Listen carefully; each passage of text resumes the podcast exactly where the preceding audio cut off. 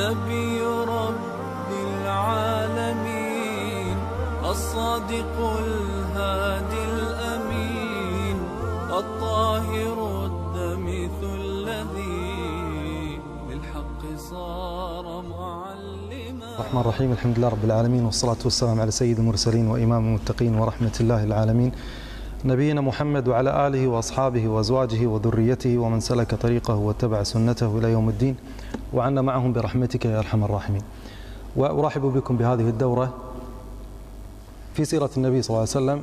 أسأل الله سبحانه وتعالى أن ينفعنا بها وأن يجعلنا من الذين يستمعون القول فيتبعون أحسنه. وهذه الدورة يعني نهدف من ورائها إلى قراءة سيرة النبي صلى الله عليه وسلم وليس الهدف استيعاب سيرة النبي صلى الله عليه وسلم. مدة الدورة خمسة أيام وكل يوم ساعتين تقريبا ما تكفي لنمر على سيرة النبي صلى الله عليه وسلم بتفاصيلها. لكنها إشارات سريعة لأحداث السيرة النبوية من مولده عليه الصلاة والسلام إلى وفاته. وأسأل الله سبحانه وتعالى أن ينفع بها وأن يجعلنا من الذين يستمعون القول فيتبعون أحسنه. بداية قبل أن ندخل في موضوع السيرة النبوية لا بد من أن ننبه على بعض الأمور. بما أن سيرة النبي صلى الله عليه وسلم جزء من التاريخ والتاريخ إنما يتناقله الناس عن طريق التحديث. صح ولا لا؟ فمن الطبيعي أن يقع في سيرة النبي صلى الله عليه وسلم الخبر الصحيح أو الرواية الصحيحة والحسنة والموضوعة والباطلة والمنكرة والتي لا تثبت شيء طبيعي. فميز الله سبحانه وتعالى هذه الأمة في الإسناد؟ الإسناد هو سلسلة الرجال. لما نبحث في حدث معين في السيرة النبوية قبل أن نذكر هذا الحدث نذكر أول شيء من الذي نقل هذا الحدث؟ فنتتبع هؤلاء الرجال الذين نقلوا هذا الحدث. قد يكون من بين هؤلاء واحد كذاب. وقد يكون واحد فيه ضعف من جهة حفظه. وفي واحد قد يكون في آخر عمره بدأ تختلط عليه الأخبار فما قام يثبت في مسألة إيراد هذه الروايات. فوجد شيء اسمه الإسناد والإسناد من خصائص هذه الأمة. يقول عبد الله مبارك كما روى ذلك الإمام مسلم عنه في مقدمة صحيحه قال لولا الإسناد لقال من شاء ما شاء. ممكن أي واحد يذكر أي خبر من دون إسناد. وقد لا يتميز هذا الخبر من خلال أنه لا يوجد في هذا الخبر إسناد يؤكد هذا الخبر أو يكذبه. وليس كل ما هو مشهور في السيرة النبوية صحيح. هناك من الأمور المشهورات في السيرة النبوية. مكذوبة وقد تكون ليس لها أصل. راح أنبه على كل هذا إن شاء الله في خلال هذه الدورة. بداية نقول عن نسب النبي صلى الله عليه وسلم. فنقول هو محمد ابن عبد الله ابن عبد المطلب ابن هاشم. وهاشم ماذا يكون للنبي صلى الله عليه وسلم؟ ما يقرب للنبي صلى الله عليه وسلم؟ محمد ابن عبد الله ابن عبد المطلب ابن هاشم. جد والده. هاشم هذا هو أول من سن الرحلتين الشتاء في الشتاء والصيف. وهاشم سمي هاشم لأنه أول من هشم أي كسر الثريد لقومه. والثريد هو عبارة عن المرق والخبز واللحم. إحنا نسميها اليوم عندنا التشريبة. التشريبة هي الثريد. هاشم من خلال تجارته في يوم من الأيام خرج من مكة تاجرا إلى الشام. ومر في طريقه على يثرب وهي المدينة المنورة.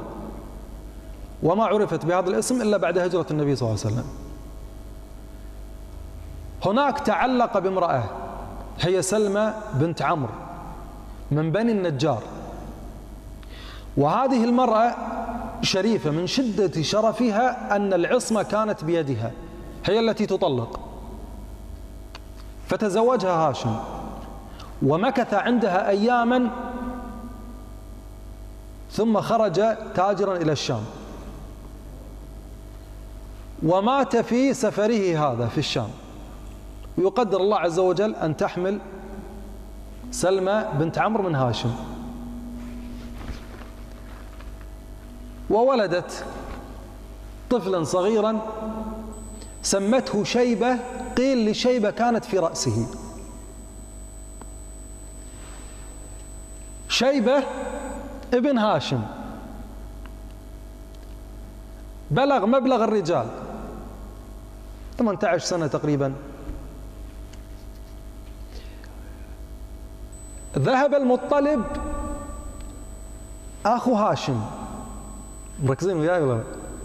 المطلب في مكة أخو هاشم. إلى يثرب ليأخذ ابن أخيه شيبة. لأن له شرفا في مكة. فلما كلم سلمى قالت نخير شيبة بأن يبقى عندي أو يذهب معك. فخيروا شيبة قال بل أذهب مع عمي المطلب إلى مكة.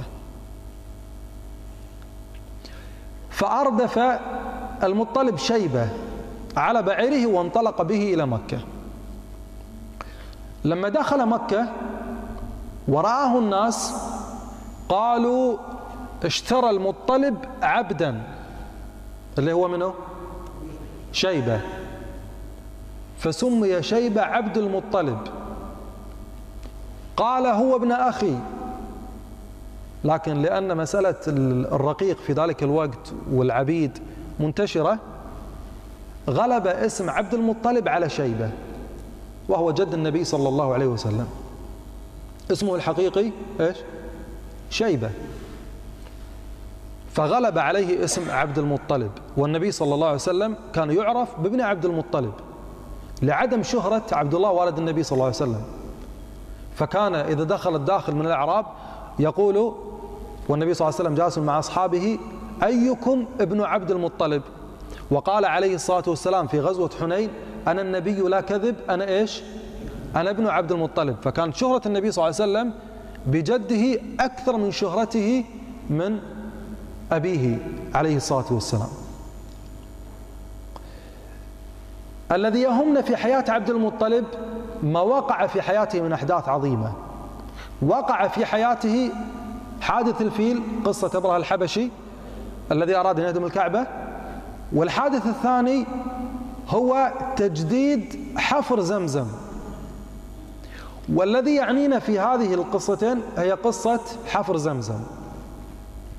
رأى رؤيا في حفر زمزم وتم تحديد المكان من خلال هذه الرؤيا. ولم يكن عند عبد المطلب من الأبناء إلا واحد اللي هو الحارث. فلما جاء يحفر بئر زمزم وبئر زمزم ملاصق في الكعبة. واليوم اللي يروح حق مكة تشوفون الرخامة موجودة مكتوب عليها بئر زمزم ملاصقة في الحجر الأسود. بدأ يحفر فقامت عليه قريش. فقال لابنه الحارث أبعدهم عني.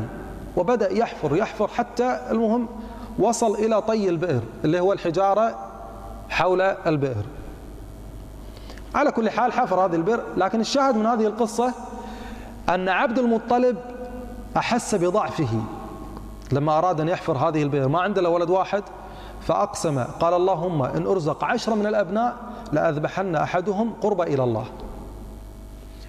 يقدر الله عز وجل ويرزق عشرة من الأبناء من بينهم عبد الله والد النبي صلى الله عليه وسلم. وعبد الله ترتيبه من أبناء عبد المطلب هو الثامن.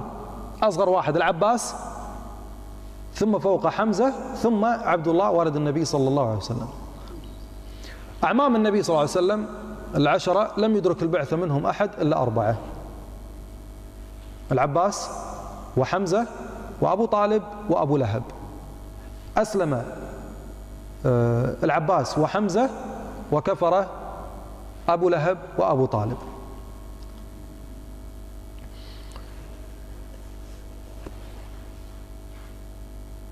ف فلما رزق الله عز وجل عبد المطلب عشرة من الأبناء أراد الآن أن يبر بقسمه. بأن يذبح واحد منهم. فلما أراد ذبحه قامت عليه قريش. وقالوا لا تجعلها سنة في العرب يا عبد المطلب. كل واحد يرزق عشر من أبناء يذبح أحدهم. عشان نعرف شلون كانت حياتهم. حياة ما كان عندهم دين ما كان عندهم شيء. جاهلية جهلاء ما كان شيء يضبطهم. واحد فعل أمر واشتهر هذا الأمر صار سنة. كل الناس قامت تسوي نفسه. على كل حال آه، فذهبوا إلى كاهنة بني سعد فقالوا كم دية القتيل فيكم؟ قالوا عشرة من الإبل. قال ضعوا عبد الله في ناحية وعشرة من الإبل مقابلة واعملوا قرعة. إن وقعت هذه القرعة على الإبل فانحروها وينجو عبد الله. طيب إن وقعت القرعة على عبد الله؟ زيدوا هذه العشرة الإبل عشرة ثانية. وهكذا حتى تقع على الإبل.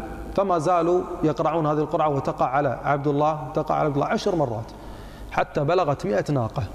فلما بلغت مئة ناقة ضربوا القرعة فوقعت على الإبل. فقال عبد المطلب لا والله مرة ثانية. فعادوها مرة ثانية فوقعت على الإبل. قال ثالثة الثالثة أيضا وقعت على الإبل. فنحرت مئة ناقة فداء لوالد النبي صلى الله عليه وسلم. عبد الله. وهكذا نجا عبد الله من هذه المشكلة. لما بلغ عبد الله 25 سنة أراد والده عبد المطلب أن يزوجه. فاختار له امرأة شريفة من قريش. هي آمنة بنت وهب الزهرية. وبنو زهرة هم أخوال النبي صلى الله عليه وسلم.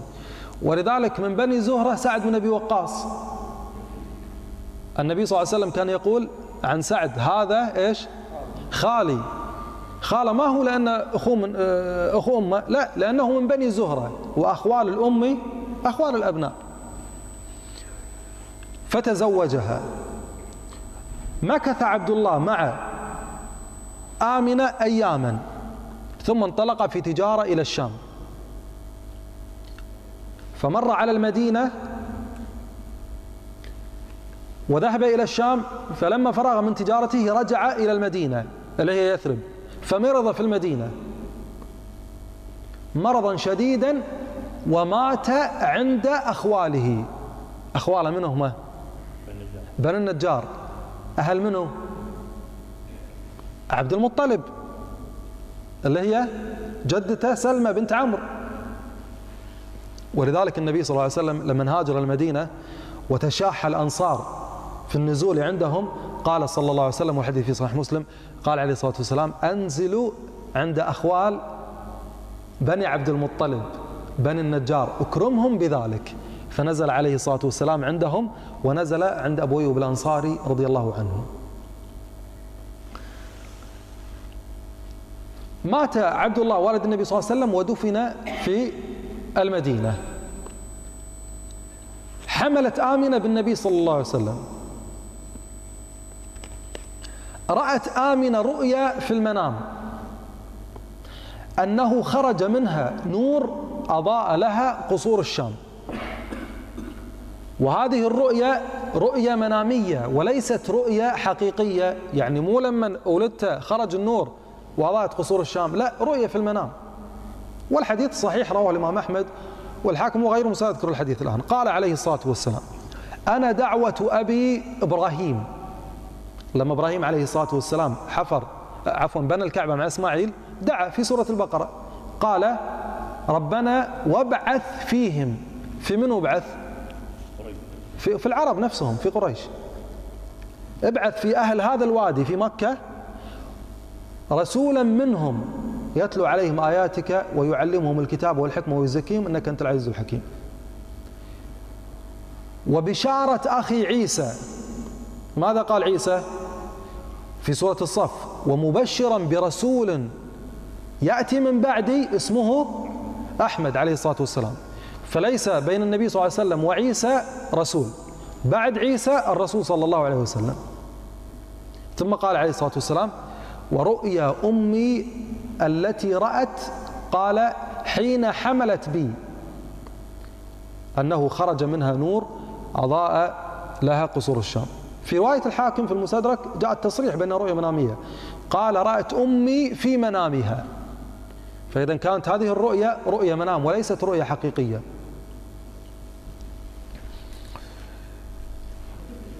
عبد الله توفي وهو ابن 25 سنة. كان النبي صلى الله عليه وسلم عمره ابن شهرين في بطن أمه عليه الصلاة والسلام. خلف عبد الله ميراثا لولده الذي لم يولد عليه الصلاة والسلام خمسة من الإبل وقطعة غنم وجارية حبشية هي بركة أم أيمن. أم أيمن الحبشية مشهورة صحابية. زوجها من حبشية من أثيوبيا من أفريقيا يعني وكانت سوداء. زوجها النبي صلى الله عليه وسلم بمولاه زيد بن حارثة وزيد كان أشقر فرزق منها ابن أسامة بن زيد. جاء أسامة على أمه أسود كالليل رضي الله عنه. وظلت بركة هذه حاضنة النبي صلى الله عليه وسلم مع النبي صلى الله عليه وسلم ماتت في خلافة عثمان رضي الله عنه. فعمرت رضي الله عنها. في يوم الاثنين 12 ربيع الأول من عام الفيل ولدت ولدت آمنة بنت وهب مولودها العظيم عليه الصلاة والسلام. كون النبي صلى الله عليه وسلم يولد يوم الاثنين هذا ثابت في صحيح مسلم. سئل عليه الصلاة والسلام عن صوم يوم الاثنين فقال فيه ولدت وفيه أنزل علي. طيب وكون النبي صلى الله عليه وسلم يولد في عام الفيل أيضا ثابت في جامع الترمذي. من حديث قيس بن مخرم رضي الله عنه قال ولدت أنا ورسول الله صلى الله عليه وسلم في عام الفيل. لكن الإشكال في مسألة 12 ربيع الأول. الخلاف وقع في أي يوم من آه، ربيع الأول. هو يوم الاثنين لكن أي اثنين فيهم؟ الخلاف قائم على ذلك وليس فيه دليل على أن النبي صلى الله عليه وسلم ولد يوم 12 ربيع الأول. لكن المشهور عند أهل السير والمغازي. يعني لما نقول مشهور ما يعتمد يعني لكن نقول مشهور ما نتشدد فيه. هو ولد يوم الاثنين صحيح في ربيع الأول صحيح في عام الفيل صحيح. لكن أي اثنين من ربيع الأول هني الخلاف. فما في دليل على أنه ولد 12 ربيع الأول لكن المشهور عند أهل المغازي والسير أنه 12 ربيع الأول. ولا في رواية تقول 19 وفي رواية تقول 17 فالخلاف قائم على أي اثنين. لم يثبت شيء لما ولد النبي صلى الله عليه وسلم. يعني أمور ظهرت عند ولادته عليه الصلاة والسلام. أمور ملفتة للنظر ما ظهر أي شيء. والروايات التي تقول أنه آه، تزعزع إيوان كسرى وسقطت منه 12 شرفة وذهبت بحيرة ساوى وانهدمت الكنائس. كل هذه الروايات لم يثبت منها أي شيء. أوردها الإمام الذهبي في سيرته النبوية وقال وهو حديث منكر. فهذا لم يثبت أي شيء من هذه العلامات. كذلك لم يثبت أنه عليه الصلاة والسلام ولد مختونا. أو مسرورا مقطوع الحبل السري يعني. ولد ولادة طبيعية عليه الصلاة والسلام. لم يثبت أي شيء من ذلك. وكل الأحاديث التي وردت في ذلك كلها حديث ضعيفة أو موضوعة. أشهر هذه الأحاديث حديث رواه أبو نعيم في دلائل النبوة آه، يقول من كرامتي على ربي أني ولدت مختونا ولم يرى سوءتي أحد. وهذا حديث ضعيف. على كل حال لم يثبت شيء من هذا الأمر. ولد عليه الصلاة والسلام ولادة طبيعية كما يولد الناس.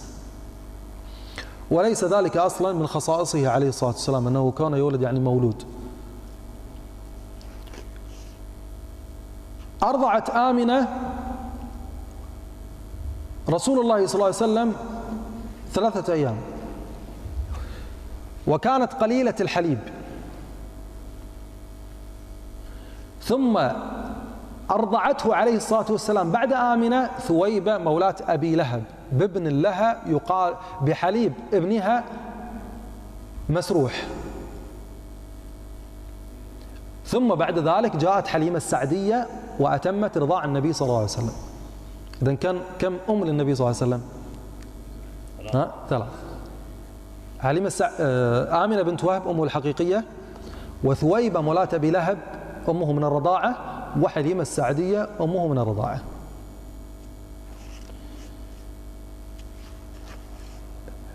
ثويبة مولاة أبي لهب أرضعت قبل النبي صلى الله عليه وسلم حمزة بن عبد المطلب وأبو سلمة عبد الله بن عبد الأسد المخزومي.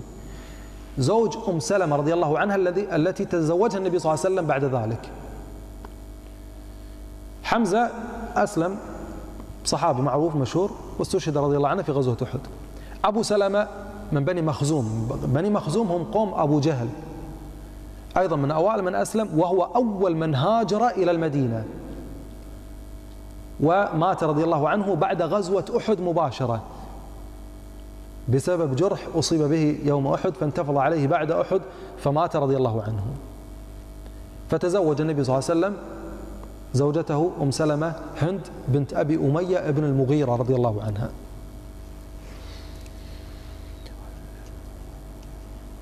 أرضعت حليمة السعدية رسول الله صلى الله عليه وسلم مع أولادها.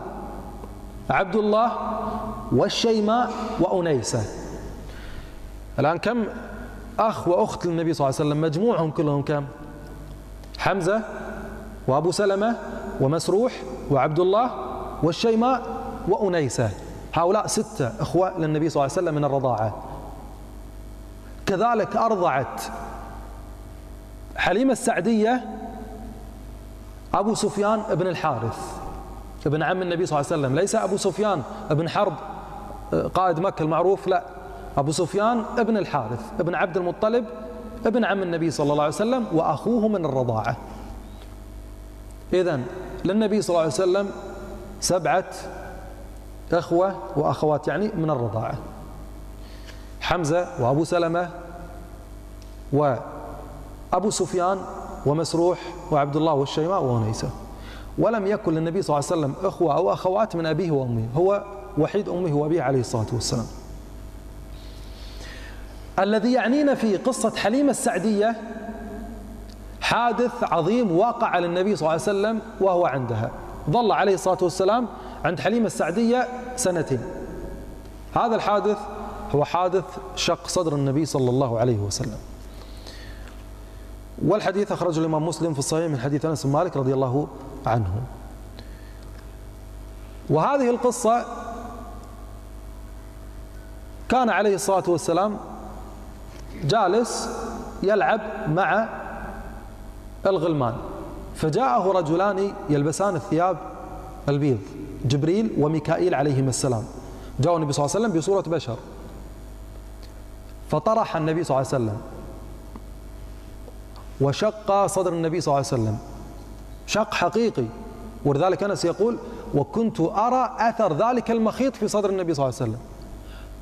وأنس أول لقاء له بالنبي صلى الله عليه وسلم بعد الهجرة. وكان عمر النبي صلى الله عليه وسلم بعد الهجرة 53 سنة. يعني بقي أثر هذا الخياط إلى لما مات عليه الصلاة والسلام. فأخرج قلب النبي صلى الله عليه وسلم وهو واعي عليه الصلاة والسلام. وغسلاه بماء زمزم ثم أخرج منه علقة. وقال هذا حظ الشيطان منك. الشيطان ما له نصيب عليك يا محمد. ثم أعاد قلب النبي صلى الله عليه وسلم ثم خاط قلب النبي صلى الله عليه وسلم صدر النبي صلى الله عليه وسلم. ثم ختم جبريل عليه السلام ظهر النبي صلى الله عليه وسلم. ختمه بخاتم النبوة. وخاتم النبوة هو عبارة عن قطعة لحم ناتئة زائدة. الحمى زائدة في ظهر النبي صلى الله عليه وسلم في جهة قلبه. حجم هذه اللحمة حجمها قدر بيضة الحمامة. الحمى زائدة في ظهره عليه الصلاة والسلام. وهذا الخاتم كان علامة من علاماته صلى الله عليه وسلم في الكتب السابقة. يدل على ذلك دلالة واضحة قصة بحيرة الراهب وقصة سلمان الفارسي رضي الله عنه. فلما ختم ظهر النبي صلى الله عليه وسلم بخاتم النبوة عصم عليه الصلاة والسلام من الشيطان في أقواله وأفعاله عليه الصلاة والسلام. فليس للشيطان عليه سبيل لا قبل البعثة ولا بعد البعثة عليه الصلاة والسلام. بعد هذا الحدث العظيم الذي هز حليمة السعدية خافت على النبي صلى الله عليه وسلم وانطلقت من النبي صلى الله عليه وسلم بعد بعد أن أكمل سنتين عليه الصلاة والسلام. إلى أمه آمنة. وأرجعته إلى أمه آمنة. لما بلغ عليه الصلاة والسلام ست سنوات خرجت به أمه لزيارة أخوال أبيه في يثرب. فلما فرغوا من هذه الزيارة وكان مع النبي صلى الله عليه وسلم بعد أمه آه، حاضنة عليه الصلاة والسلام. بركة. مرضت أم النبي صلى الله عليه وسلم مرضا شديدا. فرجعوا في الطريق ماتت آمنة. في منطقة يقال لها الأبواء. ومن باب الشيء بالشيء يذكر أول غزوة للنبي صلى الله عليه وسلم هي غزوة الأبواء. هذا المكان دفنت أم النبي صلى الله عليه وسلم فيه. رجع النبي صلى الله عليه وسلم مع حاضنته. بركة الحبشية. كفل عبد المطلب رسول الله صلى الله عليه وسلم بعد وفاة أمه آمنة. لم يحدث شيء خلال وجود النبي صلى الله عليه وسلم مع جده عبد المطلب. لما بلغ عليه الصلاة والسلام ثمان سنوات مات عبد المطلب. جلس معه سنتين. وقبل أن يموت عبد المطلب أوصى بالنبي صلى الله عليه وسلم لأبي طالب. أوصى أبو طالب بالنبي صلى الله عليه وسلم. لماذا خص أبو طالب بالنبي صلى الله عليه وسلم؟ لماذا لم يخص غيره من أعمامه عليه الصلاة والسلام؟ لأن أبو طالب شقيق عبد الله والد النبي صلى الله عليه وسلم أخوه من أمه وأبوه. فحرص عليه لأن تكون عاطفته أكثر من أخوه لما يكون من أبوه. فكفل أبو طالب رسول الله صلى الله عليه وسلم لما بلغ عليه الصلاة والسلام ثمان سنوات. من الأحداث التي حدثت في حياة النبي صلى الله عليه وسلم وهو عند أبي طالب؟ خروج النبي صلى الله عليه وسلم إلى الشام في تجارة مع أبو طالب. وهذه القصة قصة بحير الراهب في هذه التجارة اختلف أهل العلم في التصحيح والتضعيف. على كل حال فمن صححها أخذ بها ومن ضعفها يعني تركها. هذه القافلة وهي في الطريق كان النبي صلى الله عليه وسلم وعمه أبو طالب وعدد من سادة قريش. في الطريق نزلوا عند صومعة لأحد الرهبان النصارى. هذا الكلام النبي صلى الله عليه وسلم كان عمره 12 سنة. فالذي العابد اللي كان في هذا الدير في هذا الصومعة اسمه بحيرة ولم تقع رواية صريحة صحيحة على أنه بقي إلى بعثة النبي صلى الله عليه وسلم. رأى شيء عجيب في هذه القافلة. رأى أن غمامة تظل هذه القافلة وهي ماشية في الطريق. فأمر من معه بعمل وليمة واستدعاء كل من في هذه القافلة. فعلا عملت هذه الوليمة وجيء بكل أهل هذه القافلة. بقي النبي صلى الله عليه وسلم يرعى لهم الإبل أجلسوا عند الإبل عليه الصلاة والسلام. هذا بحيرة بدأ ينظر في وجوه القوم. سألهم كلمهم. ما في شيء يشد يخلي الغمامة تظللهم. فقال لهم هل جئتم كلكم؟ قالوا نعم. فقال رجل منهم وهو قاعد ياكلون قال إن لقوم لؤم نحن نأكل ونترك اليتيم. فسمع بحيرة هذا الكلام. قال وين اليتيم هذا؟ هاتوا. فجاء بالنبي صلى الله عليه وسلم. فأول ما شاف بحيرة بدأ يكلم النبي صلى الله عليه وسلم. ماذا ترى؟ ماذا ترى في منامك؟ والنبي صلى الله عليه وسلم يخبره. ثم قال له بحيرة أقسمت عليك باللات والعزى أن تخبرني ماذا ترى في منامك. فقال النبي صلى الله عليه وسلم لا تقسم علي باللات والعزى فوالله ما أبغضت شيئا بغضي لهما. وهذا من حفظ الله عز وجل لرسوله صلى الله عليه وسلم أنه بغض له أمر الأصنام مع أن أمر مشاع عندهم وأمر عادي كان موجود عندهم. وهذا من حفظ الله عز وجل للنبي صلى الله عليه وسلم. فقال له دعني أنظر إلى ظهرك. فنظر إلى ظهره فوجد إيش؟ خاتم النبوة الحمى زايدة موجودة في كتب النصارى أهل الكتاب قبل بعثة النبي صلى الله عليه وسلم. فعرف أنه هو الرسول عليه الصلاة والسلام. فقال لأبي طالب ما يقرب, ما يقرب لك؟ قال هو ابني. قال ما ينبغي أن يكون أبواه حيين. من علامات النبي صلى الله عليه وسلم أنه يتيم. واليتيم على فكرة هو من مات والده. قد تكون أمه حية. طيب إذا أبوه حي وأمه ميتة يطلق عليه يتيم ولا لا؟ لا ما يطلق عليه يتيم اليتيم من مات أباه. فقال أبو طالب إذا هو ابن أخي. قال نعم. ارجع بابن أخيك فوالله لأن رأته يهود لا يعرفونه ولا إن عرفوه لا يقتلونه. لأن اليهود كانوا متوقعين آخر رسول يبعث علامات موجودة عندهم. أن يكون من اليهود وليس من العرب. فخاف أبو طالب على النبي صلى الله عليه وسلم وأرجع النبي صلى الله عليه وسلم إلى مكة. أما أبو طالب فأكمل طريقه إلى الشام. من الأحداث التي حدثت في حياة النبي صلى الله عليه وسلم وهو عند أبو طالب أنه رأى عليه الصلاة والسلام الغنم. كذلك شاهد النبي صلى الله عليه وسلم حرب الفجار التي كانت بين قريش وكنانة من أهل الطائف. كذلك شهد النبي صلى الله عليه وسلم حلف الفضول. وحلف الفضول وقع والنبي صلى الله عليه وسلم يعني أبو عشرين سنة تقريبا عليه الصلاة والسلام. لكن وقع في مسند الإمام أحمد أنه عليه الصلاة والسلام قال شهدت حلف المطيبين. وحلف المطيبين وقع في حياة قصي بن كلاب. جد هاشم فالنبي صلى الله عليه وسلم ما أدرك حلف المطيبين. فلماذا قال عليه الصلاة والسلام حلف المطيبين ولم يقل حلف الفضول؟ لأن بنود حلف الفضول هي نفس البنود لحلف المطيبين. نصرة المظلوم وأخذ والوقوف مع الضعيف أمام وجه القوي لأخذ الحق منه. فنفس هذه البنود نفس هذه البنود. هو حلف لنصرة المظلوم والمساكين اللي ما حد يعني ينصرهم. من الأحداث التي حدثت في حياته عليه الصلاة والسلام قبيل البعثة أنه خرج عليه الصلاة والسلام في تجارة إلى الشام بمال خديجة. وكانت خديجة رضي الله عنها تبحث عن الناس الأمناء.